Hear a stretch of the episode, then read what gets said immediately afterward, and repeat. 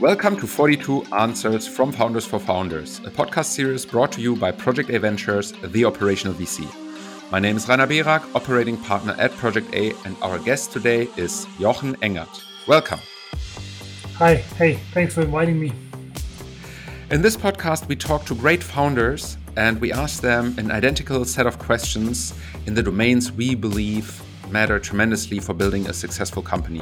And these are tech, growth, people, data, and ESG. Jochen, who are you, what do you do, and why do you do it? Yeah, I'm Jochen, one of the founders of Flix, um, Flix Bus and Flix Train. That's our products. And I guess most, or in the best case, all of you know it. Um, so we're the guys with the green buses and trains that connect um, multiple cities, um, thousands of destinations across Europe, um, the US, Turkey, and meanwhile also Brazil.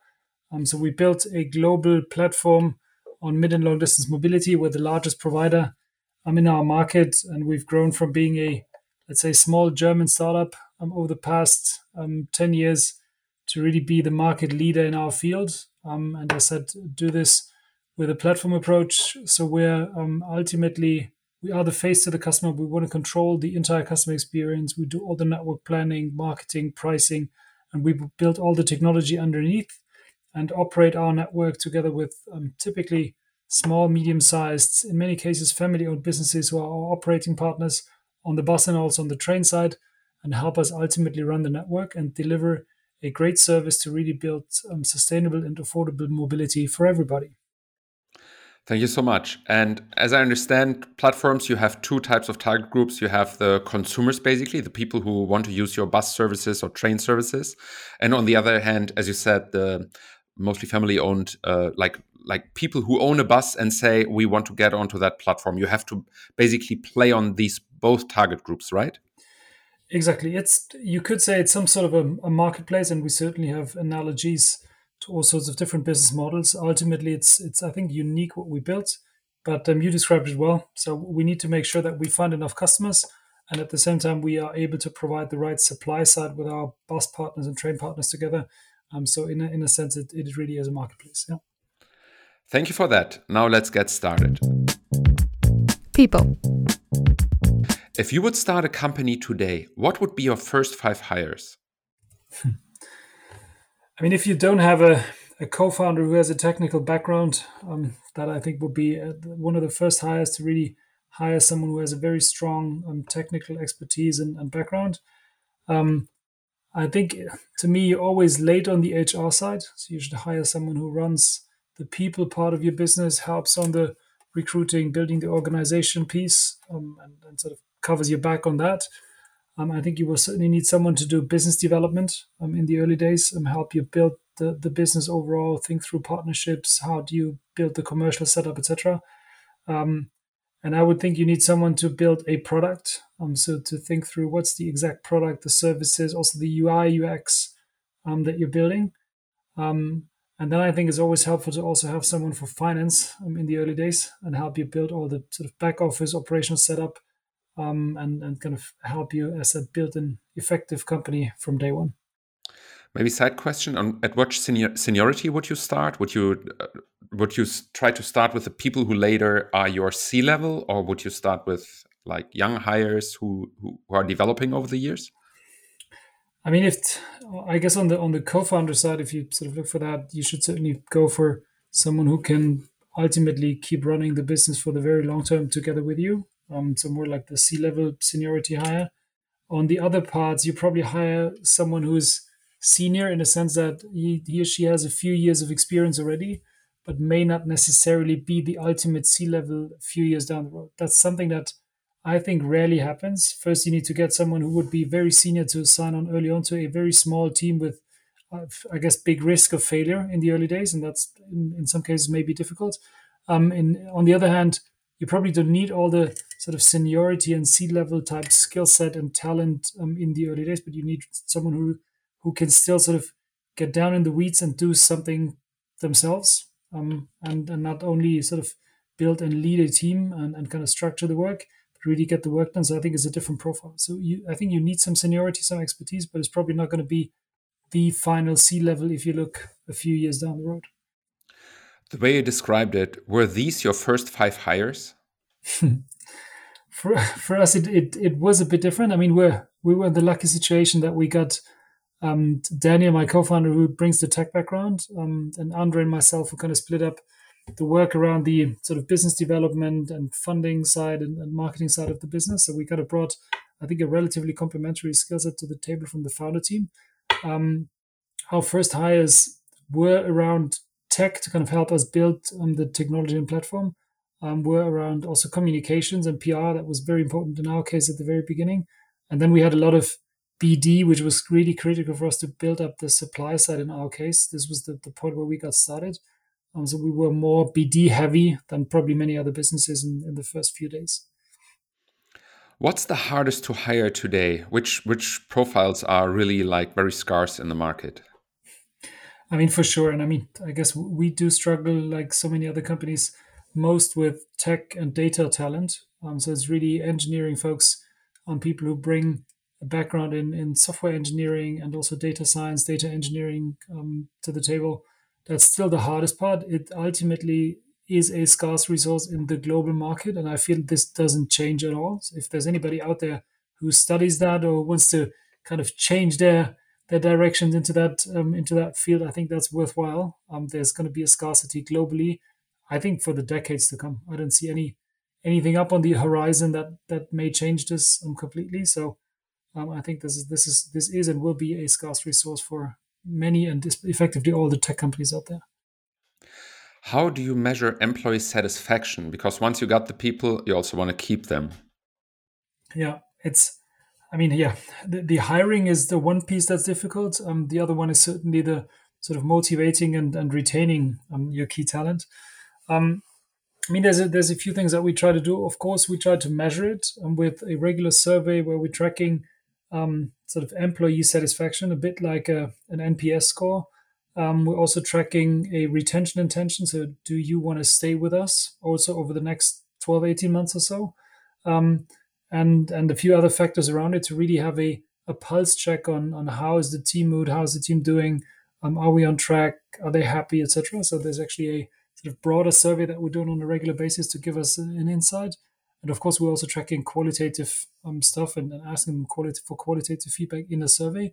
And in the end, to me, it's also a lot around leadership to make sure that each and every leader on our team has um, happiness and, and satisfaction and retention in their specific teams high up on the agenda and makes sure that um, he or she sort of connects on a very regular basis, checks in with them, asks about how they're doing, etc. Um, so we do this in a, I get, I hope, somewhat structured way. Meanwhile. Uh, but you don't use a you, you don't use a, one of the tools on the market for that. It's basically your own survey. Is that correct? Well, we kind of been we've been experimenting with a few tools, and and I guess the, the tool landscape, especially in HR, continues to change on a somewhat regular basis. Mm-hmm. Um, so we've been using a few tools from the market, ultimately built parts of the survey ourselves, but um, mm-hmm. I, I, think just also recently moved to another tool um, to to get this done and also get the insights and analytics out of it. Okay. How do you measure employee performance on the other end? Yeah, I guess in a in a fast growing business, um, also very sort of complicated um, endeavor.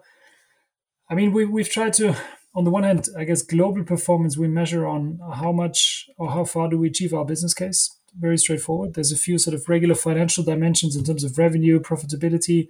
Um, we we have customer satisfaction as a, also one of the um, few overarching goals for everybody. Um, and we have more of a qualitative part where we measure sort of our progress on the softer things. So how, how well are we doing on the tech roadmap? The sort of building skills of the organization, etc. I'm trying to measure that too. And then this breaks down into individual targets um, and, and, goal achievements um, for, for our folks. Again, this comes down to a leadership um, task and challenge where we're we've been experimenting with a few sort of solution systems, logics, frameworks, whatever you want to call them, um, including OKRs and a few others. Um, ultimately, as I said, we, we try to align everybody, give them a lot of background on the vision, the global strategy, and long term direction that we're heading. Break this down into a yearly budget, um, and then break this down into sort of team goals, um, and, and try to, as I said, enable our leaders to then manage and, and measure performance of their um, individual teams. Thanks. Um, how should an organization be structured? Do you have a favorite type of org chart? I guess the, the discussion around um, what's the, the perfect organization is a never ending story. Um, and there's always the trade offs between the different org models that you may have. In the end, I think we, we've seen it as a this is going to be an evolution all along the way. We're going to change and adapt the organization on a continuous basis. So we've gone from having a more of a functional setup in the early days of hey, you BD guys focus on business development now, marketing does marketing, um, sales does sales, etc. So everybody's been very focused around a functional um, setup. Um, over and this was effective in the earlier days. Um, meanwhile, there's so many interfaces between the, the different functions. There's a lot of sort of optimization that needs to happen on, on a horizontal level. So almost by default, you end up in some sort of a matrix um, where people are either responsible for a function or let's say P&L part, a region, a country, or, or, or something something similar and you need to manage manage these interfaces. And this is again where it comes down to more of a, I guess, philosophical um, discussion around how do you want the people to take over ownership and accountability. This is to me one of the major sort of cornerstones of how you build organizations that you have someone who's accountable and owns a certain topic. This may be a process, this may be a KPI, this may be a P&L, this may be different things, but you need someone who's who's really taking ownership um, to to then sort of drive this forward. Um, and then you need to sort of allow and enable the organization to manage these interfaces and build governance around interfaces. How do you make complicated decisions when you have two owners of, let's say, a function and a P&L to ultimately come to the right solution? And this is where you need to build governance.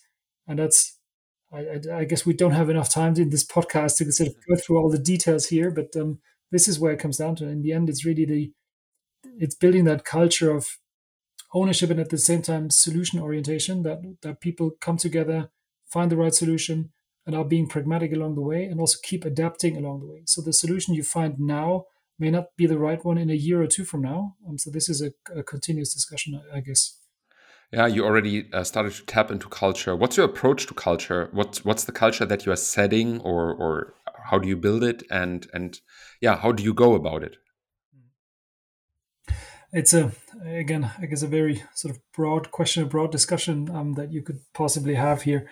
Um, to me we're, we're trying to we're trying to keep the sort of early stage entrepreneurial startup we get stuff done culture from the early days as much as we can. Um, we try to tell people that we need and want and foster open communication um, challenging the status quo um, and ultimately making arguments count versus hierarchy count. Um, we want them to to be risk takers, want to take sort of um, clear but measurable risk, um, and, and at the same time then learn from failure and learn from mistakes very quickly and then adapt. Um, so very much what you would do in the early days and try to kind of scale this to a broader organization. And then it's really about what are you living as the leadership team, um, and um, leading by example is is something that probably everybody has heard um, already, but I think it's, it's still completely underestimated in the sense that all of your team members will look at you and very closely follow what you're doing, how you're doing stuff. And this goes not only down to how do you take decisions in, in like a bit the business environment or around commercials, etc. But it goes down to are you putting your cup into the dishwasher or not? Um, are you sort of cleaning up the meeting room? Like these, these, all of these small little things ultimately build and create culture. Um, and then it's a lot around who do you hire, who do you promote, and who do you fire? Um, like this is the, I guess, the the culture making things, um, if you want to call it that way. Um, so that's very critical. So these all, all of these decisions around the people dimension of your business are being observed in a in a extensive detail by the team. Um, it will be very visible to everybody, and this is how people also take their own sort of um, judgment around okay this is acceptable at the Flix culture and this is not acceptable and this is how i should behave or how i should, how I should not behave so all of these things are, are super critical and i think again around things being underestimated the, the look and feel and touch and feel of, of hr and people processes is super critical um, i think we're it's completely underestimated how this feels to people how they are sort of invited into interviews how the interviews are being done how the whole process in, around onboarding etc works this very much creates culture, especially in a, in a bigger organization. And that's where I think we've we've spent a lot of time on to think this through, to build this in, in the way we want this to be, um, to give people ultimately a very, very strong, we call this Flix experience, um, to, to really understand who we are, what we are, how we do stuff, and what we like, and also what we don't like. Do you have a remote first or office first setup at Flix? it's neither nor. I think at our scale, um, remote first won't work. And there's just, I mean, a significant part of our organization who, who has to work at whatever their location is, right? We, we meanwhile have also um, a lot of people who work in in sales offices um, with the, especially the Greyhound acquisition, also the, the, the the deal in Turkey where we bought the local market leader. We also have a lot of drivers, operational people, etc. They can't work remote. Their, their job is just where their job is. This may be um, a maintenance location, this may be a bus, etc. Um, so for us, it's, it's always going to be a mix, and also for I think the rest of the group, it is key that people come together on a somewhat regular basis on a personal level to build trust amongst each other first, and second also to to kind of create a space to solve complex problems where you need creative sort of discussion modes. And I believe this is this works best in a in a personal and, and like direct meeting. Um, we still, of course, I mean, I guess very few companies, especially in our, in our sort of tech growth environment, will work on a fully um, full office basis. I don't know if Tesla is going to pull this off. I'm curious to see, but um, I think the world is just has just gone hybrid. There's no way back. Um, so and and it's it's different for us team by team. So there's few teams who work more from home or anywhere um, versus from the office, and others are spending 80 90 percent of their time in the office. So it's it's really something where ultimately I think the team has to make that decision.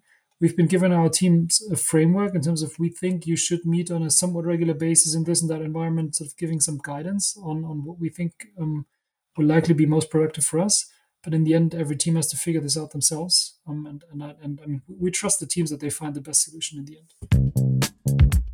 Tech. Would you call Flix a tech company? it's quite interesting that we still need to explain this in many occasions, um, but absolutely yes. Um, in our industry, it's quite interesting that the impact of technology is being completely underestimated for decades right? If you look at how the old school companies and incumbents have run their business for for many many years, um, the lack of tech has left them in a very inefficient state. Um, so just if you think through the complexity of our network, we're we're connecting over five thousand destinations today, and all the combinations that you could possibly book and also operate on in between. The the way we run the business with a distributed production network of over like hundreds of partners. Um, the pricing that we're doing to to sort of also optimize um, our revenues, the yield management, the marketing with like hundreds of millions of keywords, etc. All of this is data and tech driven, and and the optimization that that we're able to do meanwhile is very much driven by our proprietary and dedicated software that we built. Um, we, for example, we built our own in-house network planning and optimization tool that helps us allocate buses to the right way, select the right partner, um, optimize driver times. Where do they start in the morning, um, stop for a pause, change around um, drivers, stop in the evening, etc. So all of this we built in house. Same with the, the pricing logic. Um, so tech is, as I said, very much underestimated in our industry. And if we look at the recent sort of Greyhound deal that we did, their tech system on average is older than the average age of our engineers. Um, it's just insane. And the, the level of granularity that we're managing this business on versus what what the old school incumbents can do is just dimensions different. And that's where tech is, is having such a big impact. Um, so we're we're a massive tech business. At the same time of course we have the real world exposure with operations with buses drivers all of these people. Um, so it's it's that mix. I think that that makes us very unique but without tech our business won't work if you think about product and development as the as the two fields within the larger tech cluster, um, who of the two is in the lead? I think we're we're at a point where also coming back to the organizational discussion that we just had, we um we we've been experimenting with a few different models. In the end, we said um, business, product, and tech need to work as one. So they need to need to be very closely connected, very um, working very closely together ideally sitting in the same room at least for a few days a week um, and discuss um, how do we get to our target position, to our target state, achieve a target KPI in the best way. So this needs to be a collaborative discussion between business, product, and tech. And product kind of is the translator, enabler between, I guess, the business side and, and, and the tech teams. And that, that's kind of how we use them. But in the end, the teams need to together come up with their roadmap. What do we want to do for the next year, for the next quarter? How do we prioritize our resources? Um, and need to have these discussions. And in in the best case, we don't intervene at all. Um, like we don't sort of intervene with these discussions, but they build their own roadmaps. Ultimately, all paying into achieving the long term goal um, and certain long term, longer term KPIs. Um, and that's that's kind of how we sort of think about it. And so far, this has been working well. Like the closer we manage to get these teams together, the more understanding tech has um, on, uh, around priorities, decision making, etc. On the business and product side, the better this works. But if they don't get to an agreement, um, who has the final say on what's to be developed next? Hmm. There's a there's a quarterly um, roadmap meeting on our end where we effectively having the teams pitch their roadmap. Um, so they're saying this is what we want to do. This is the long list of stuff that didn't make it on the roadmap, and then we we can still have a discussion on. Ah, but we feel this feature is going to be more important because um, there may be something strategic coming up. This that may change priorities. But to be fair, I think the meeting is very important so that everybody also has transparency on what the other teams are working on. At the same time, the number of cases where there's an intervention and priorities are being changed versus what the teams are proposing is very limited. And I think that's actually a good sign. Um, so this seems to be working sort of well for us. What's your take on product led growth? I mean, the, the, the question first is what is this? what is product led and what could this what could this be for us? Because um, is in our case is product led offering more inventory at very good prices and this is this helping you to grow? And this certainly is and was always the case. Like the more inventory we had the better prices we could make the easier it was for us to grow right? So we, we're kind of again i guess in a, in a mixed situation in terms of where's our growth coming from? Of course, we've been aggressive on marketing and like playing all the marketing channels and, and spending like millions on marketing for sure. At the same time, a lot of our growth is coming from adding new lines to the mix, um, improving on our product overall. It's, it's like increasing retention, loyalty, repeat rates, etc. Um, so, so there's a strong dimension here too. Um, so it's I think it's very product specific. I and I mean ideally you don't need to spend on marketing at all because the product sells itself. If if you're there, then um, that's probably a nice business to be in. Mm-hmm. Which role does design play in your company? um, again, a very good question. I mean, if you look at where our industry came from um, and what the industry and its players thought is nice and like designed well, um, be it on the sort of on the online side of how you sell tickets, how you kind of market the service, and also on the hardware side, then I think we changed this picture completely. Um, so we, we reinvented a brand. Um, we've completely changed the image, and a significant part of that is really it's it's design work.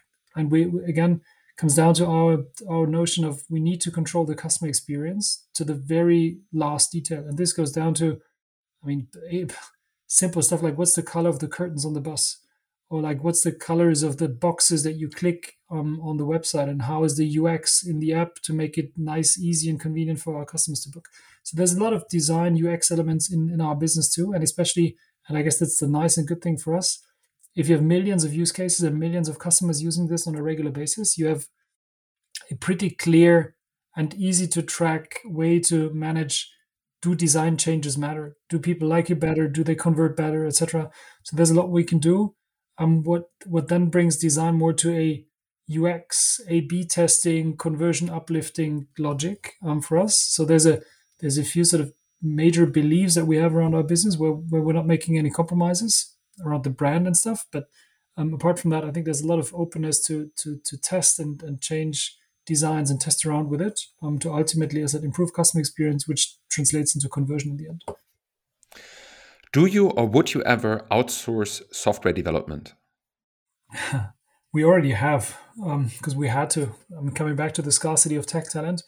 Um, in some cases, it's been a it's been a mean for us to speed up certain feature development, certain sort of parts of the roadmap, also to start hiring talent. I mean, with as the Ukraine is big in the media these days, we've actually initially had an outsourced team in Kharkiv. Over time, actually insourced that very team, so these individual people um, onto our own um, sort of payroll um, and made them um, pure Flixies. They've been it's quite interesting. They even being outsourced and like working on a somewhat freelance or th- through a third party um, basis, they've been feeling and identifying with the green brand with Flix um, already, and we, we felt like it's just the right thing to insource it. So I said we, we've been doing this occasionally.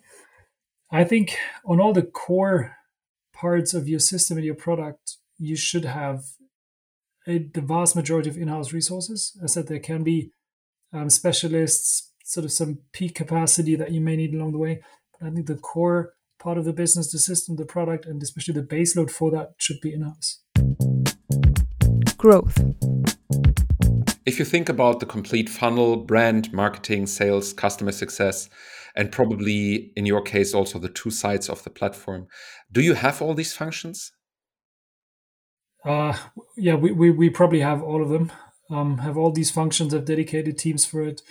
Um, we've been, if if you mentioned the funnel, we've been starting on a very sort of transactional performance driven basis in the early days. So just trying to sort of capture as much of the traffic that's out there in a transactional thinking. And I said very much through performance marketing. Over time, you also need to go through. I mean, to, that's not true because we've we've had awareness through all the PR and communications that we've done. And I guess in, in this case, we've been in the lucky situation that it's a product that everybody could potentially need and use. And that's sort of very prominent in media and we get a lot of PR coverage because it's as I said it's very much at the forefront of what people are doing anyways. They use mobility and they want to travel, um, and a lot of journalists want to write about it. So this was this been lucky, but over time we also sort of invested more in the brand building, in the sort of do you get in the relevant set of people um, logic, um, so more in the upper funnel part, um, which we haven't done for I guess the first few years, at least not to a big scale. Um, and um, so today we're, we're playing the entire funnel and we've dedicated teams for it. And again, coming back to organization, the complexity here is how do you align all of these folks to do the right thing for the entire funnel, mm-hmm. not only for their individual step. And I guess this is again where organization governance, um, the right sort of decision logics, etc., and alignment and ownership comes in. Um, but as I said today, we're big believers, and you need to manage the entire funnel to ultimately max out on growth. So, is any of the, if you think about the ultimate goal of growth, is any of these teams in the lead and like has more to say than the others? It's probably yeah, hard to a, say openly in a podcast. Yeah. yeah, that's true. It's it's it's a bit hard to say. I mean, of course, we're ultimately about the transaction, the sort of customer winning the customer and then owning and, and retaining the customer.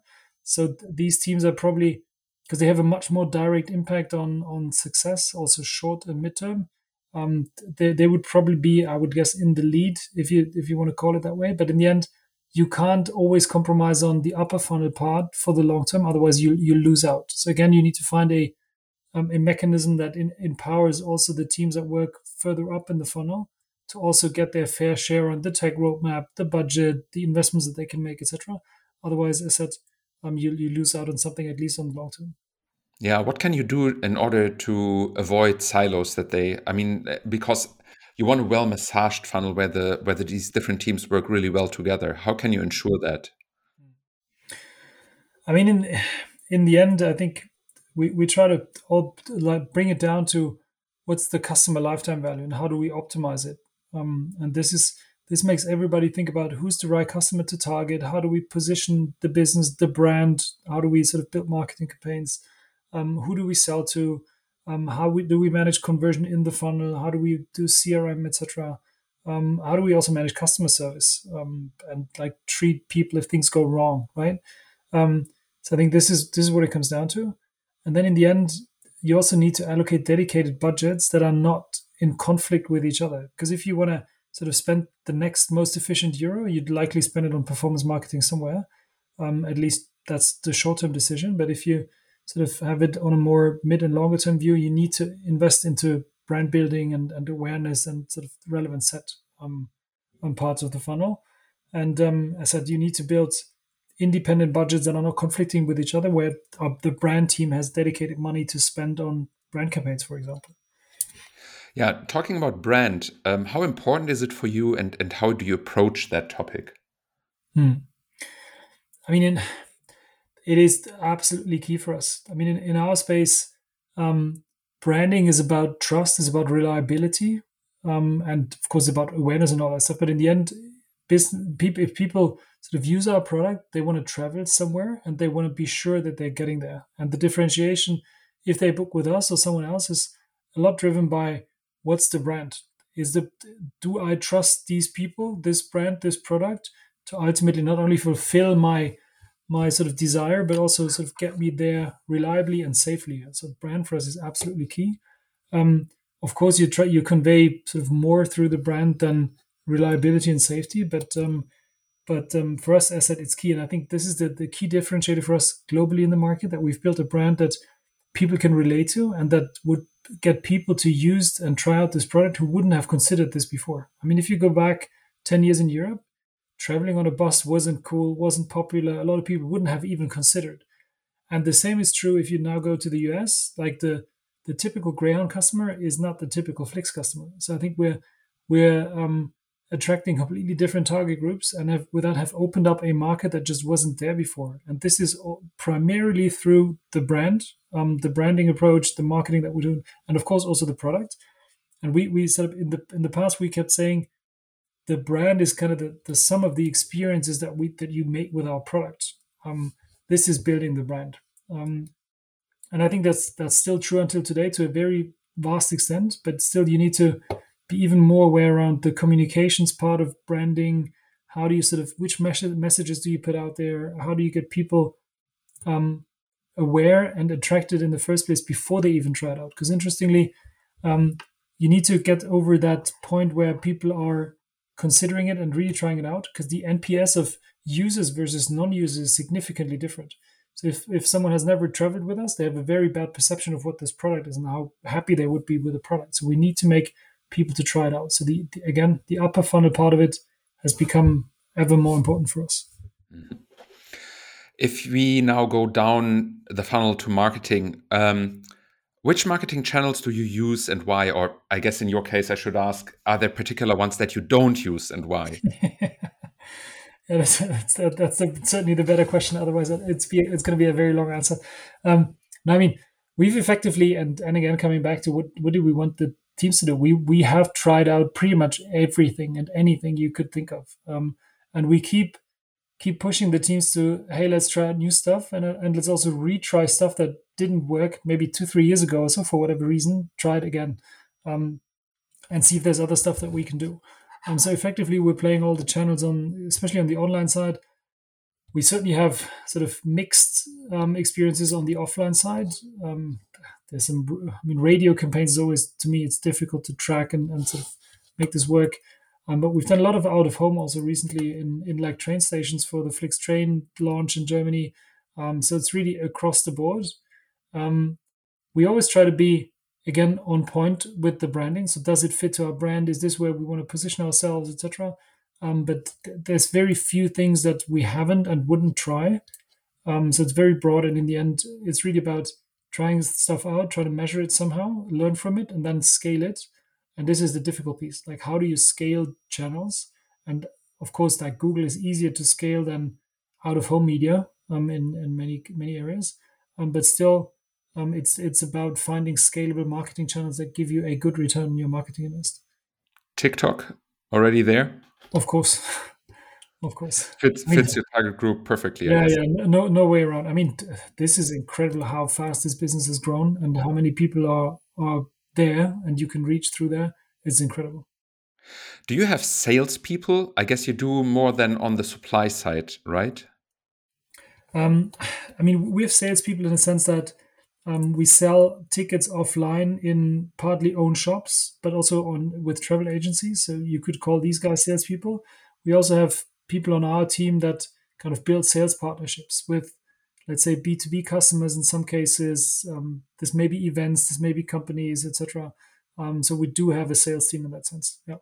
Yeah, I, I think I was more thinking about, and I know, of course, getting supply is not sales; it's rather um, the opposite. Been, but still, yeah, we, call you, we call this partner management and business development. But yeah, okay. Yeah. So I was thinking in that direction because you need to acquire those who give you the supply that you can sell afterwards, and this very often follows classic sales logics or, or sales mechanisms. So you have these people, I guess, right? Yeah, yeah, yeah, we have these two. They they used to be more important in the earlier days when you build supply, let's say in a new country from day one.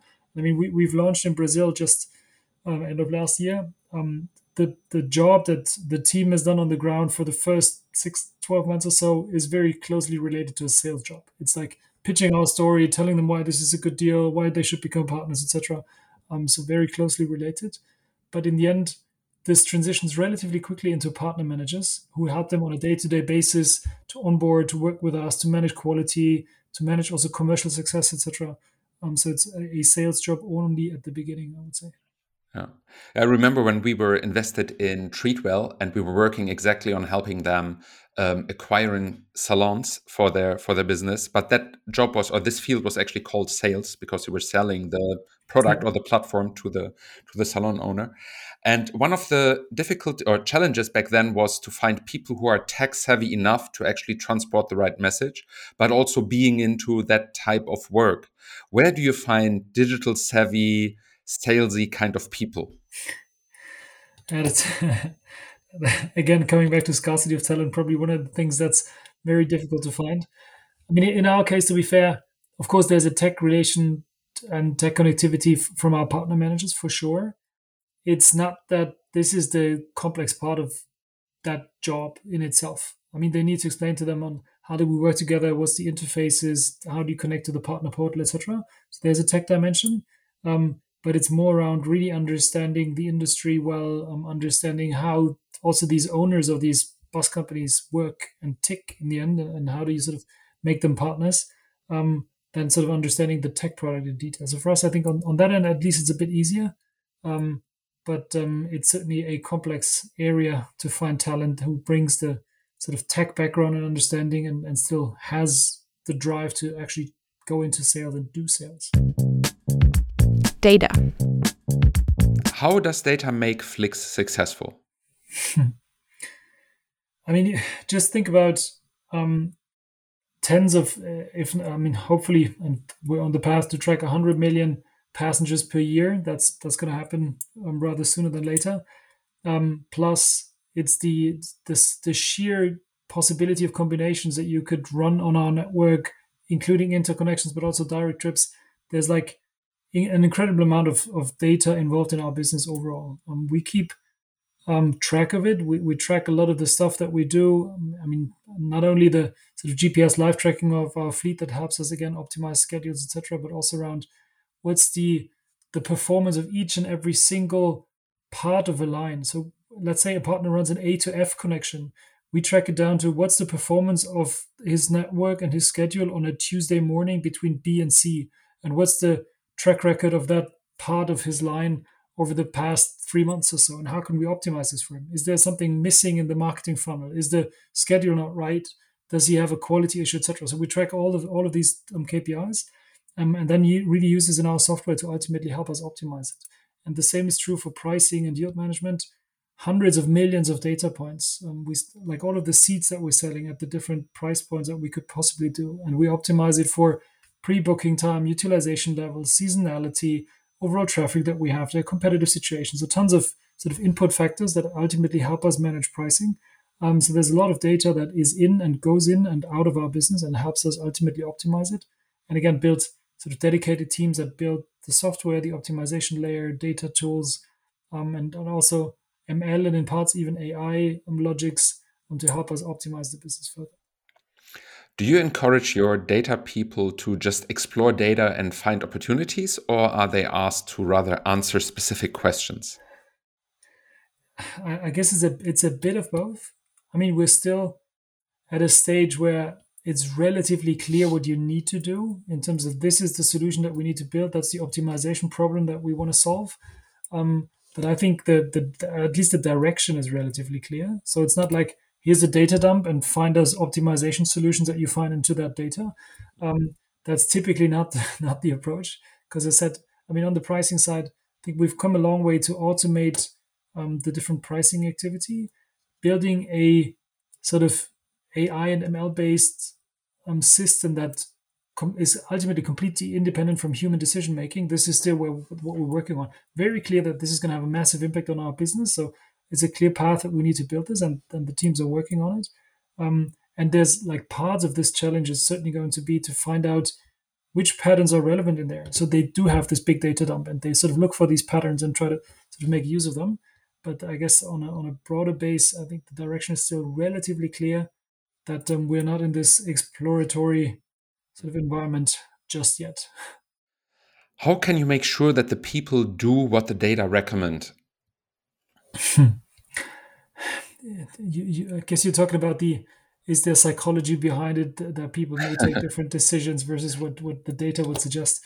Um, let's, let's just say we saw a number of startups where you have a data team and they do create all kinds of reports for, like, let's say, the marketing team, and the marketing team is just taking decisions um, without even looking at them. It just happens a lot. It shouldn't, yeah. but it happens. Yeah, I, I, mean, I can't rule out this happens in our team too, um, but I would say in general, um, we built this business on the basic belief of technology and, and um, data will make this much more efficient and much better than anybody else. And I think we've been proving this along the way that we've created in this in efficiency in this industry that's unseen before.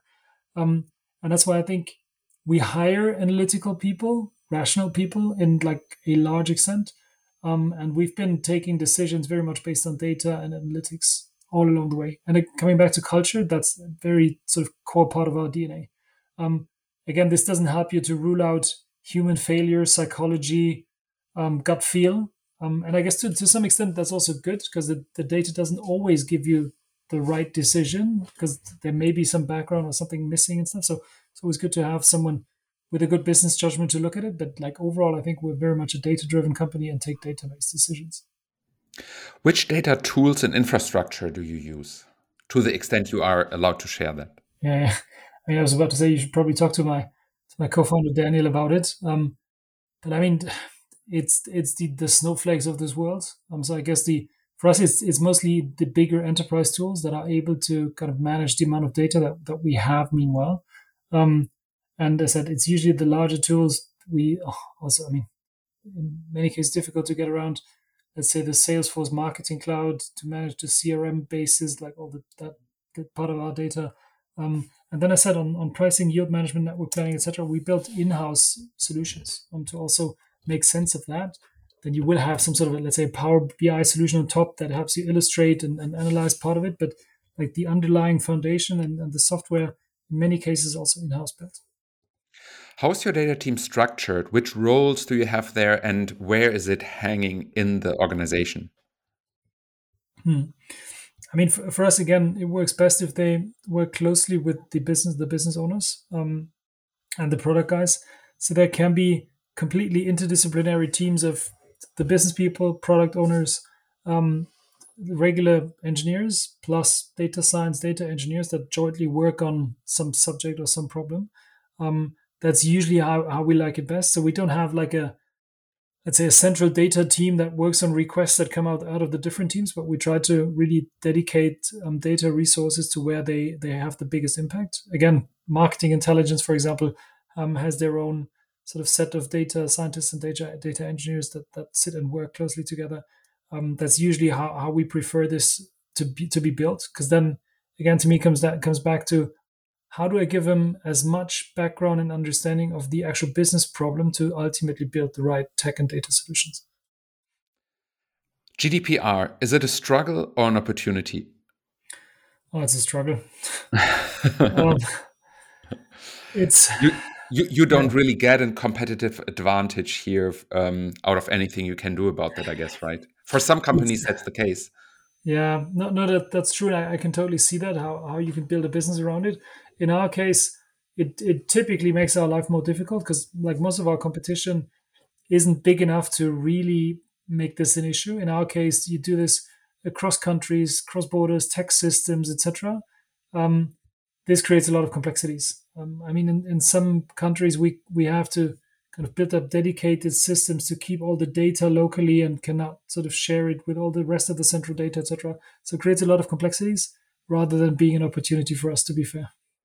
Yeah. Plus, as far as I understand, your competitors, um, to the extent that you have them, or who I would uh, understand as your competitors, they are so not data and tech savvy that you cannot shine by uh, I don't know, handling everything in a more concise way than they do because they just yeah, don't exactly. do it at all. Exactly, because they because they just don't handle it all.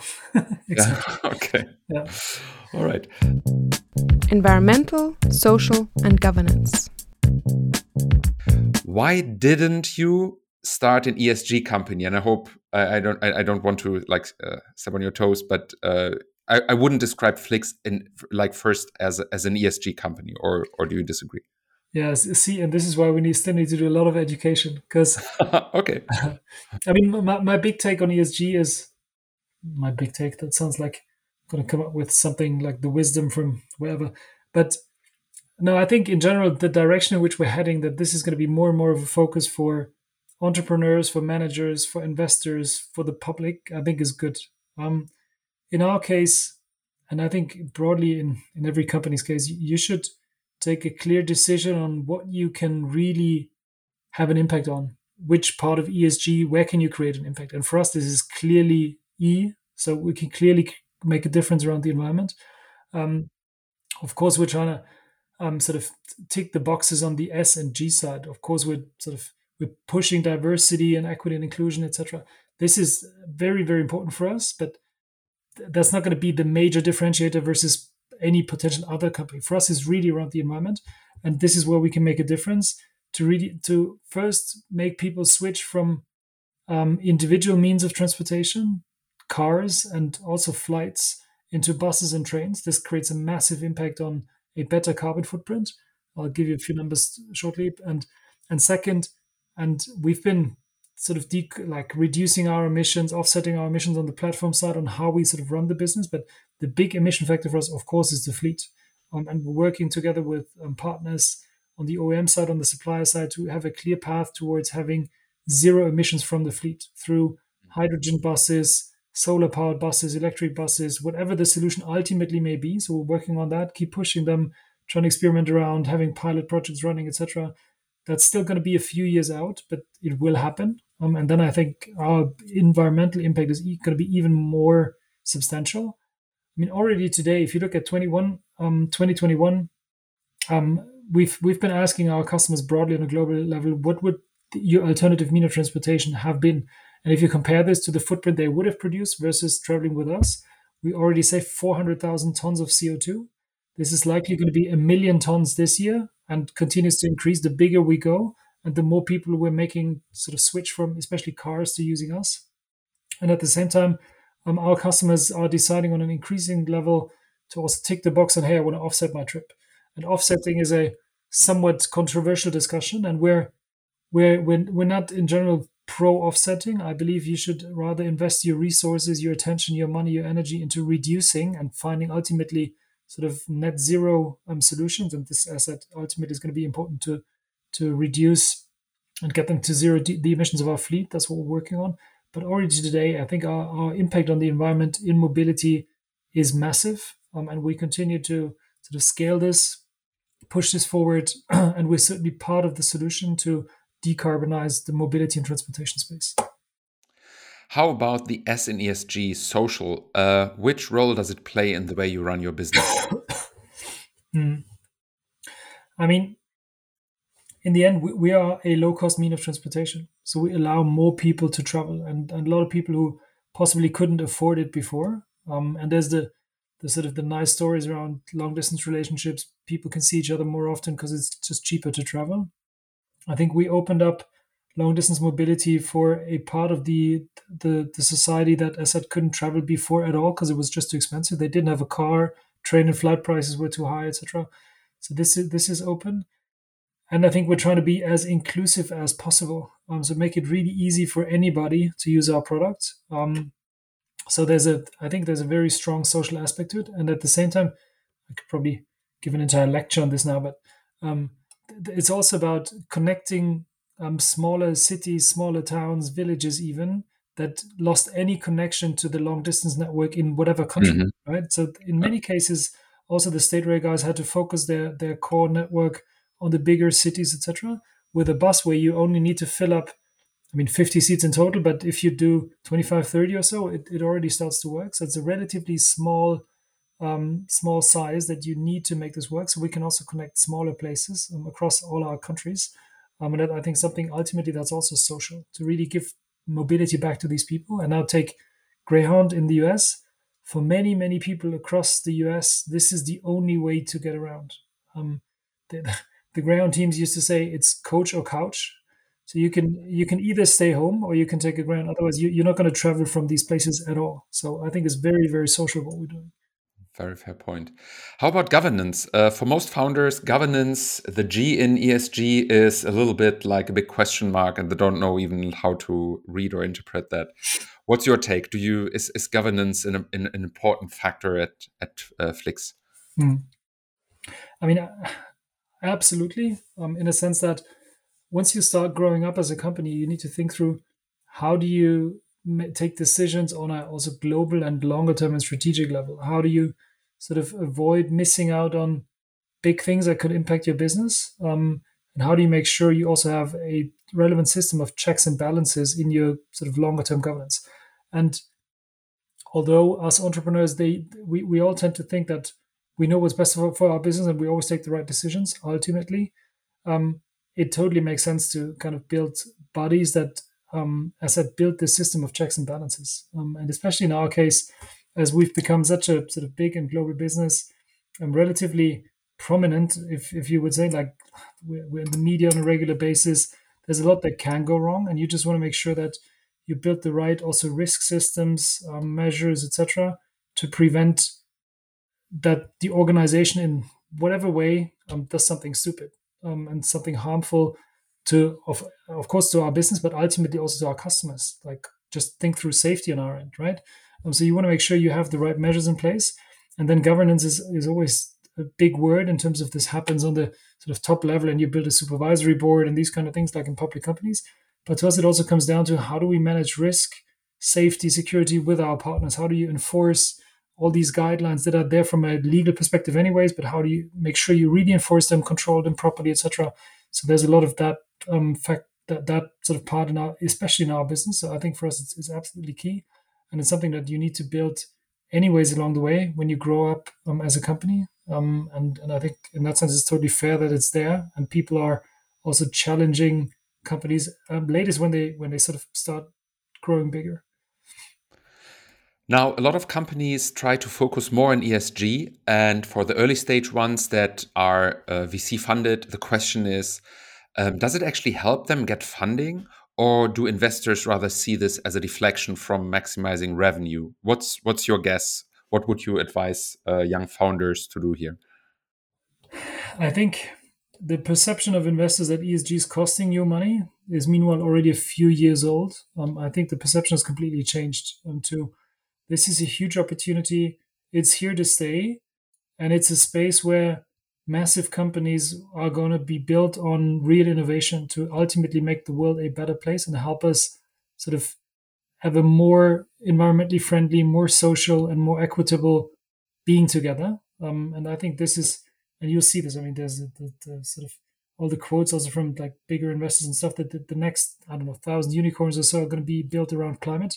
I totally think this is true. I totally think there's going to be massive companies evolving out of this, out of this huge trans- um, transformation that humanity has to go through over the next, I mean, only few years, right?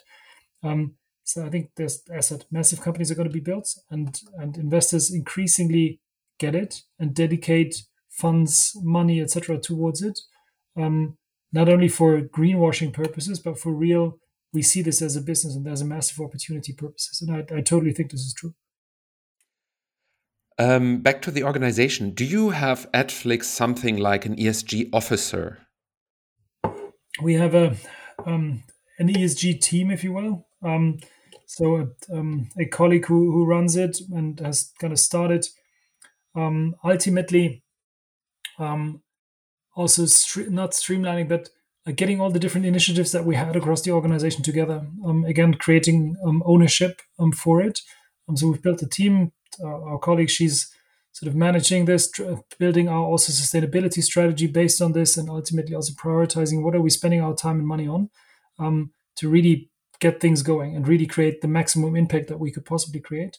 Um, and as I said, for us, the especially the environmental part has always been a core part of our strategy, vision, and DNA. Um, and we wanted to make sure that we also dedicate actual resources to it and make sure that we max out on our impact um, the person leading that ESG team, to whom is this uh, person reporting? At the moment, um, that's a good question. So we because we've been sort of shuffling this back and forth. Um, I've I've I've been running this directly for a while. I think meanwhile she's um, di- directly reporting to Andre as the CEO in this case. Okay, thank you. At least at least in a steering committee type of setup, because um, we, as I said, want to reg- have, be on a regular um, discussion here, have regular updates, and, and be very closely involved to make sure that we we prioritize the right things. Mm-hmm. Last three questions. Which one is the one podcast all founders should listen to? You mean except for this one? Except for this one, of course. to, to be fair, I'm not a big podcast listener, I must say. So I probably won't have a very good recommendation um, apart from yours. Okay. Um, what are your top two pieces of advice for early stage founders? I guess that, that, there's primarily one, which is just get started. Um, a lot of like people think about, am I going to do this? Am I going to found a company at all? And if they're sort of in the first phase, is this going to work, etc. So just get started, get it done, and like put all the passion in there that you could possibly bring to the table. Mm-hmm. Okay. Last question. Who are the two other founders I should ask this set of questions and you can make an introduction for me? I mean, you, you can ask Johannes Reck from GetYourGuide. Um, it's going to be an interesting conversation. Absolutely. I think you can ask Naren um, from Omio. Okay. from our industry, if you will he probably yep. also has a lot of interesting stories to tell. Thanks so much. I'm a lot looking forward to these introductions. Thank you so much, Jochen. I wish you all the best for you and for Flix. And that's it for today, folks. Thanks for listening in. We appreciate your interest. If you want to know about Project A and the stuff we do on both the investment side as well as grab a ton of operational knowledge, please go to projecta.com and, of course, visit us at the Project A Knowledge Conference I also hope to see you there, Jochen. We should probably talk about a speaker slot if you're interested. Uh, the ticket application, otherwise, is open now, so it's the right time to go there. And for the podcast, if you want to hear more of us, subscribe to this podcast, rate it, review it, and of course, share it with all your colleagues, friends, and family. Goodbye. Hello, podcast listeners. We have some exciting news for you. Our Project A Knowledge Conference is back and happening on October 7th at Kulturbrauerei in Berlin. If you want to get to the heart of the European startup ecosystem and connect with founders, leading investors, and digital experts, join us for a whole day of knowledge sharing and networking, where experts from every area of digital operations will share their insights and best practices. This year, we're bringing you an amazing speaker lineup including Christian Hecker, co founder and CEO at Trade Republic, Lubomila Jordanova, co founder and CEO at Plan A, and Philip Glockler and Philip Klockner, co hosts of the Doppelganger Tech Talk podcast. Apply for a free ticket now or purchase one directly from our website knowledge-conference.project-a.com